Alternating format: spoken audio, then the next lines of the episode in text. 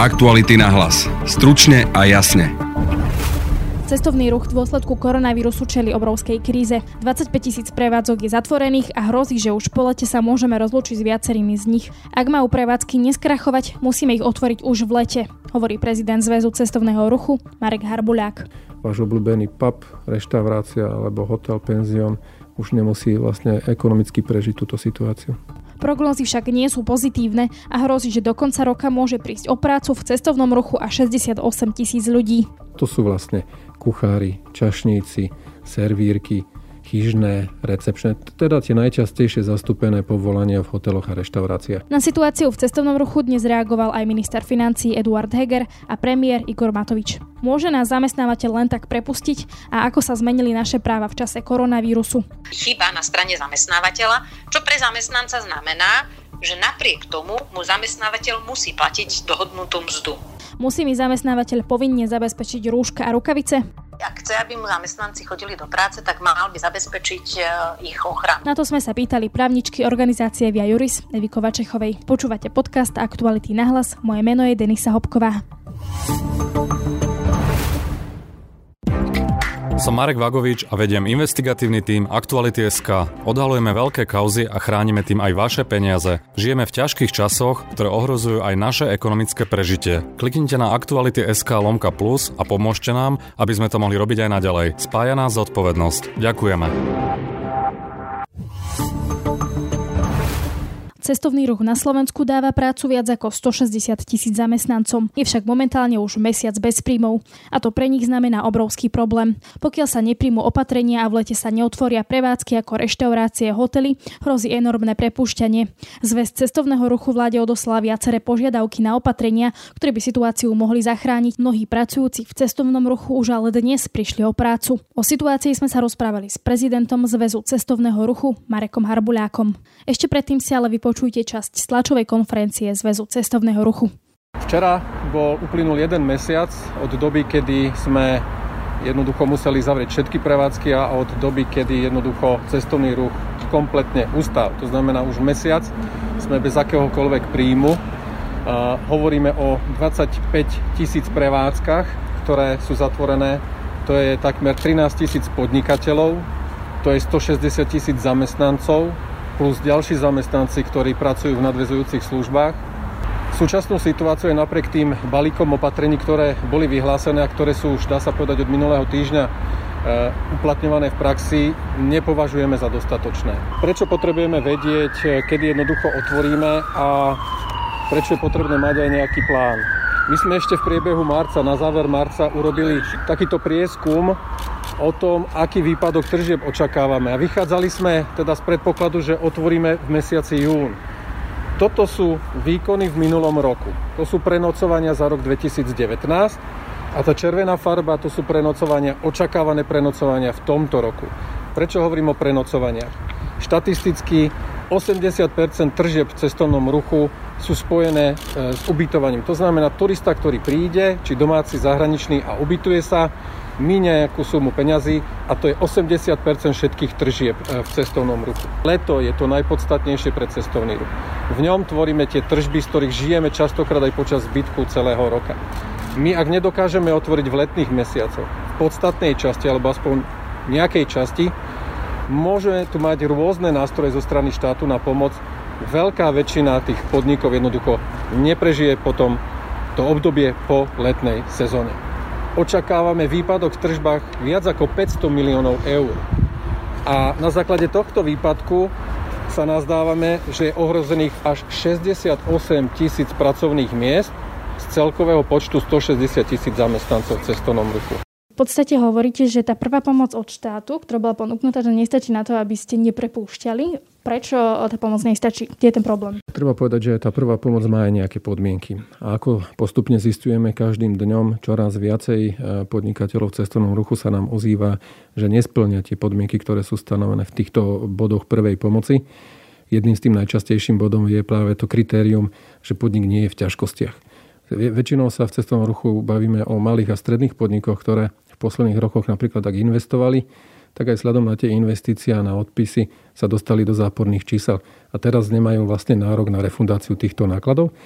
Čo sa týka uh, toho samotného prepuštenia. Vy, vy tam hovoríte, že hrozí, že by mohlo prísť o prácu vyše, vyše 60 tisíc e, zamestnancov, 68 tisíc presnejšie.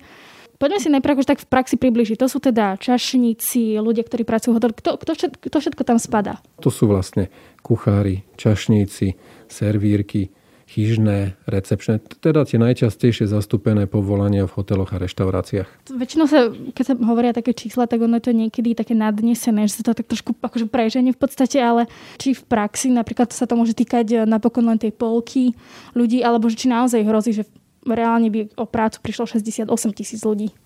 Tých 68 tisíc ľudí hovoríme o čísle podľa nášho názoru, je to naozaj reálne číslo a hovoríme o čísle, ktoré by mohlo byť niekde na jeseň alebo k koncu tohto roka. A hovoríme to za predpokladu, že sa nepríjmú ďalšie opatrenia a že sa tak skoro neotvorí. To znamená, že ešte neotvoríme ani v mesiaci apríl, ani v mesiaci máj.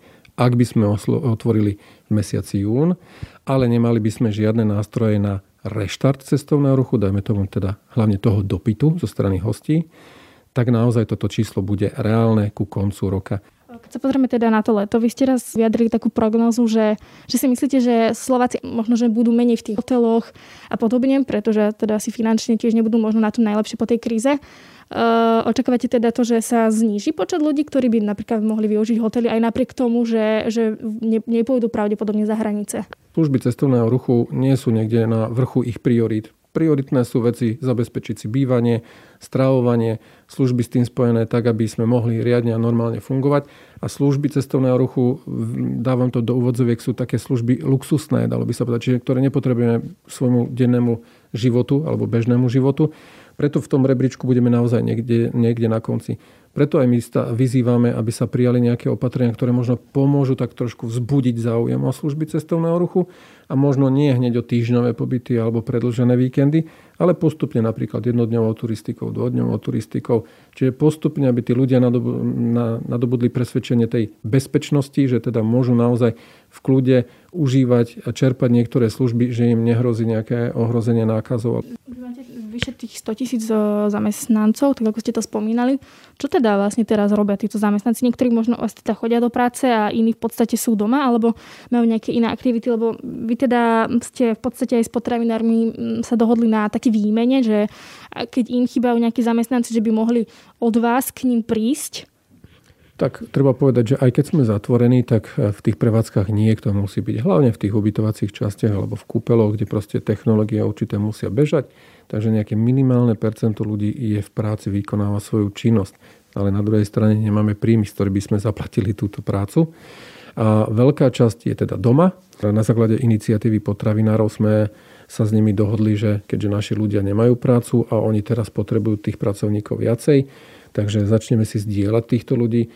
Pre u nás majú teda, je tá výhoda, že tí naši zamestnanci, alebo veľká časť, hlavne tých, ktorí pracujú v stravacích prevádzkach, sú vlastníkmi zdravotných preukazov. Treba povedať, že zo začiatku sa nestretávala, poviem, v regiónoch tá ponuka s dopytom, ale postupne predsa len sa to už začalo nejakým spôsobom usádzať. A nie je to len potravinárstvo. Ja mám signály a informácie od viacerých zamestnávateľov, že je to napríklad aj prvovýroba polnohospodárska. To znamená, ľudia nastúpili, keď v ich blízkosti sú nejaké družstvá, sady a tak ďalej a pomáhajú aj v tom polnohospodárstve. Je to cesta, ako možno zabraniť tomu vysokému prepušťaniu, že v podstate si budú, budú môcť zarobiť takto? Je to cesta po, počas tohto obdobia, kým sme zatvorení. Ale znova zopakujem, nie je to riešenie pre všetkých zamestnancov. Je to odhadom možno 10% ľudí sa takto vie uplatniť aj v iných, v iných eh, prevádzkach alebo v iných odvetviach. Ale z nášho prevádzkového si vieme predstaviť napríklad letné terasy. A vidíte, aj my sme teraz tu práve zvolili tento priestor, aby sme boli na, tak ako aj sú odporúčania zdravotníkov, na čerstvom vzduchu. To znamená, letné terasy si vieme predstaviť ako prvé v prípade gastrozariadení. V prípade hotelov alebo ubytovacích kapacít by to mohli byť napríklad biznis hotely. Dnes ste mali tlačovú konferenciu, na ktorej ste vyzvali vládu, aby pristúpila k otváraniu tých prevádzok v lete, lebo to je pre vás tá najlepšia sezóna, predpokladám. Ak by sa teda otvorili v lete, alebo možno, že aj skôr nejaké prevádzky, ako by to vyzeralo v tých letných, na tých letných terasách, že by ľudia sedeli od seba 2 metre, museli by mať rukavice na rukách, boli by tam nejaké prostriedky dezinfekčné. Ako si to máme predstaviť, že teda prídeme si v lete niekde sadnú na kávu a ako, čo nás tam čaká teda? No, ak prichádzajú možno individuálne nejakí hostia, dajme tomu do reštaurácie, ktorí neprichádzajú spolu, očividne nepatria k sebe, tak vieme si predstaviť možno aj stoly od seba s rozostupom dvoch metrov. Ak prichádza napríklad ale rodina, rodina s deťmi do reštaurácie, tak ja si viem predstaviť, že budú sedieť za jedným stolom, veď sú predsa v jednej domácnosti. Ja viem, že je ťažké možno e, kontrolovať e, a preverovať, že či teda e, bývajú v jednej domácnosti, ale myslím si, že na prvý pohľad sú jasné tie skupiny klientov, ktoré prichádzajú do reštauračného zariadenia. Ak vidím, že je to nejaká partia ľudí, no tak ako budeme zrejme odporúčať a možno nejakými lepkami na laviciach pivných, alebo neviem, ako ďaleko majú od seba sedieť a kontrolovať vlastne tie rozostupy. Každopádne, aj keby sa otvorili prevádzky, dotkne sa vás to tak, ako ste to aj spomínali.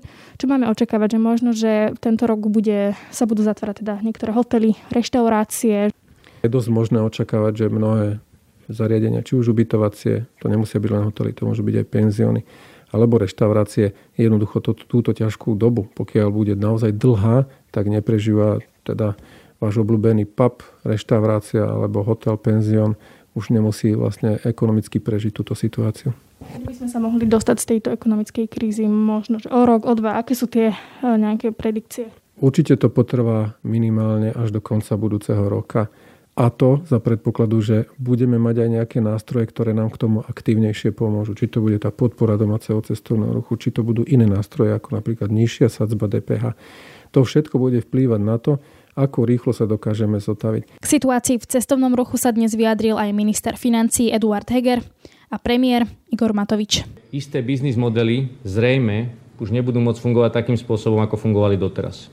Je tu veľký otáznik, ako ich nastaviť tak, aby sme naďalej sa mohli brániť proti vírusu korona a zároveň, aby mohli tieto biznis modely fungovať. Vieme, že tie najdotknutelnejšie práve kvôli tomu sociálnemu kontaktu sú sektory, ako je reštauračné služby, ale napríklad aj cestovný ruch. Toto je ešte pre nás stále, tak aby som povedal, veľká neznáma, ale som si istý, že práve e, v diskusii aj s týmito ľuďmi, ktorí v tom dlhé roky podnikajú, že budeme vedieť nájsť spôsob. Ja som chcel napríklad k, tej, k tomu pohľadu e, na tú problematiku cukrárne alebo cukrárenskej výroby.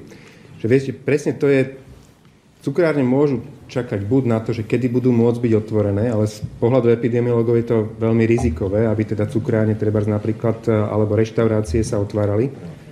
Alebo skúsia zmeniť ten biznis model, čo hovoril pán minister financí. Táto situácia vyžaduje, že nie, že iba budeme, otočíme ruku a budeme čakať na pomoc, ktorá z pozície štátu môže prísť iba v obmedzenej šírke a výške, ale zároveň aj skúsime niekedy zmeniť to, to myslenie a zaužívané chodničky a myslenie aj v tom podnikaní. A urobíme možno nejaký krok, ktorý, ktorý bude nový. A čo sa týka plánu otvorenia prevádzok, tak ako som avizoval v pondelok e, na základe rozhodnutia epidemiológov, infektológov a verejných zdravotníkov, bude presne zverejnený zoznam prevádzok, presne poradie, v akom sa budú otvárať a za akých podmienok e, z pohľadu epidémie na Slovensku. Štyri organizácie, Červený nos, Liga za duševné zdravie, Národné centrum zdravotníckých informácií a Via Juris sa rozhodli vytvoriť projekt s názvom S rozvahou. Chcú pomáhať ľuďom s problémami, s ktorými sa potýkajú počas koronavírusu. My sme sa pozreli na pracovné právo a pýtali sa právničky Via Juris Evy Kovačechovej na to, či nám musí zamestnávateľ zabezpečiť rúška a či nás môžu v čase koronakrízy len tak prepustiť. Viem, že sme zaznamenali také, také otázky, ktoré sa týkali jednak toho, že aké má možnosti, keď musí zostať s dieťaťom doma, pretože sú zavreté školy, prípadne aké sú hrozby súvisiace s tým, že zamestnávateľia viacerí hrozia prepušťaním a teda čo sa týka ľudí, čo sa netýka ľudí. Vy ste spomínali teda to prepušťanie, tak to je vlastne teraz naozaj že veľká téma. Hovorí sa, alebo taká tá prognoza, makroprognoza hovorí, že by to mohlo sa týkať až 80 tisíc ľudí na Slovensku. Aké má teda právo zamestnanec, alebo môže ho len tak zamestnávateľ prepustiť, pretože v podstate kríza e, zasiahla ich firmu, dajme tomu, že firmu a on ho teda prepustil, lebo ho nemá z čoho platiť? Ukončenie pracovného, e, pracovného pomeru má svoje pomerne striktné pravidlá. Možno ho ukončiť okrem dohody, napríklad aj výpovedou a tiež je to výpoveď zo strany zamestnávateľa. Čiže táto možnosť tu je. A jedným z dôvodov, na základe ktorého môže zamestnávateľ dať výpoveď svojim zamestnancom, je napríklad aj to, že je zamestnávateľ zrušený alebo je zrušená nejaká jeho organizačná zložka, prípadne robí organizačné zmeny, v dôsledku ktorých e, musí zrušiť niektoré pracovné miesta.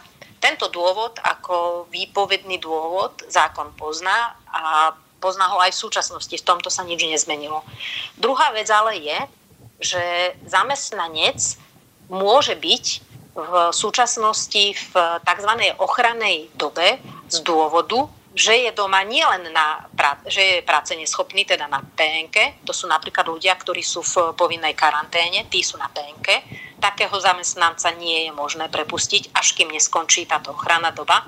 Ale v súčasnosti sa tá ochranná doba rozšírila aj na situácie, kedy je zamestnanec doma napríklad práve s týmto svojim maloletým dieťaťom, pretože dieťa má zavretú školu. Ja som si všimla, že e, u vás na teda tom e, webe e, z rozvahou tam sa aj písalo, že ak zamestnávateľ nemôže alebo nevie prideľovať zamestnancom prácu, vzniká tak prekážka v práci na strane zamestnávateľa. V podstate to presne znamená to, čo ste povedali, že ak je prekážka na strane zamestnávateľa, to znamená, že zamestnávateľ z nejakého dôvodu ktorý je ale na jeho strane, ním nemôže pridelovať prácu, tak je to chyba na strane, ako keby chyba na strane zamestnávateľa, čo pre zamestnanca znamená, že napriek tomu mu zamestnávateľ musí platiť dohodnutú mzdu. V súčasnosti ale platí, že výška tejto dohodnutej mzdy je do 80% jeho pôvodnej dohodnutej mzdy. Keď štát ponúka takú možnosť, alebo teda e, tú prvú pomoc, tak e, môže len tak sa rozhodnúť zamestnávateľ, že ho prepustí toho človeka aj napriek tomu, že je tu takáto možnosť od štátu? V podstate sa môže takto rozhodnúť, ale v tom prípade samozrejme nemá nárok na takúto pomoc od štátu. Podmienkou tej kompenzácie je, že zamestnanca nesmie prepustiť dokonca aj po nejakú dobu ešte potom, ako, ako už mu prestane vyplácať eh, štát ten, tento príspevok. Po akú dobu ho nemôže prepustiť? Ak sa nemýlim, sú to dva mesiace. V zákonníku práce došlo v súvislosti s koronavírusom k rôznym zmenám a, a tá zmena došla aj v, eh, čo sa týka pri práci z domu a že v podstate, že tieto pravidlá platia v čase mimoriadnej situácie núdzového stavu, teda, ktorý bol vyhlásený a že v podstate platia ešte aj dva mesiace po ich odvolaní. To je niečo podobné, ako sme sa bavili teraz. To znamená, že v podstate, čo sa týka tých home officeov, to znamená, že niektorí budú na home officeoch aj potom, ako sa ukončí tento núdzový stav a v podstate je to, že povinné, alebo že dobrovoľné, alebo čo to v podstate znamená, čo máme pod tým rozumieť? Tá zmena spočíva v tom, že zamestnávateľ môže v súčasnosti prikázať prácu z domu, teda home office, aj bez ohľadu na to, že toto nemali pôvodne dohodnuté v pracovnej zmluve. Je, súvisí to teda s e, touto dobou alebo situáciou okolo pandémie a v tomto prípade e, respektíve dovtedy mohol zamestnávateľ so zamestnancom si dohodnúť prácu z domu a po novom ale zamestnávateľ môže už aj nariadiť zamestnancovi home office aj vtedy, ak by to zamestnanec treba odmietal. Stačí ale, že je možné, že môže vykonávať prácu z domu, že to proste podmienky a okolnosti a typ práce, ktorú vykonáva, umožní. Sa bavíme o tých príkazoch, že mi môže prikázať, že napríklad musím robiť z domu, takže napríklad či mi môže prikázať zamestnávateľ, že musím čerpať dovolenku alebo že musím ísť na PNK, očerku? To, že musíte ísť na PNK alebo očerku vám prikázať nemôže. Môže vám prikázať ale čerpanie dovolenky, zvlášť ak ide treba o dovolenku z minul, za minulý rok. Môže vám to prikázať, musí vám to však dať vedieť dostatočne čas dopredu. Za normálnych okolností sú to dva týždne, ale práve v súvislosti s pandémiou bol prijatý, e, prijatá novela zákonníka práce, ktorá túto dobu skracuje e, na 7 dní. Ľudia sa napríklad pýtajú, že keď majú strach e, z koronavírusu, a že či napríklad, že musia chodiť do práce, napriek tomu, že teda vieme, že teraz sú rôzne nejaké výskyty psychických ochorení, alebo je ich viac, sú tam teda rôzne úzkosti z, tej, z, tej, z toho vírusu, či tam teda je teda tá, tá možnosť, že by sa to dalo nejakým týmto spôsobom vyriešiť to, že má zamestnanec strach, v zásade neznamená, že nemusí chodiť do práce alebo že nemusí pracovať. Ale zamestnávateľ je povinný mu v takomto prípade, alebo teda vôbec v každom prípade, zabezpečiť Eh, ochranné prostriedky, ktoré by mal používať, prípadne dezinfekciu na pracovisku a zabezpečiť aj tie opatrenia, ktoré odporúča hlavný hygienik. Musí zamestnávateľ povinne zabezpečiť aj rúška, aj rukavice. Mal by, ak chce, aby mu zamestnanci chodili do práce, tak mal by zabezpečiť eh, ich ochranu. Ale či je to povinné, že to musí zabezpečiť z toho, že je, že, že je napríklad povinnosť na celom Slovensku, aby ľudia nosili rúška. Takže či napríklad z toho vyplýva aj pre zamestnávateľa teda povinne zabezpečiť pre všetkých zamestnancov rúška, rukavice a podobne. Ja som presvedčená, že áno, ale priznám sa, že toto by som si musela presne pozrieť, ako je naformulované. Tak je to aj s väčšinou tých vecí, tým, že sa tak e, rýchle menia tie predpisy a v pomerne veľkom množstve. To je z dnešného podcastu všetko. Na dnešnom podcaste spolupracovala Lucia Babiaková. Pekný zvyšok dňa a pekný víkend žela Denisa Hopková. Aktuality na hlas. Stručne a jasne.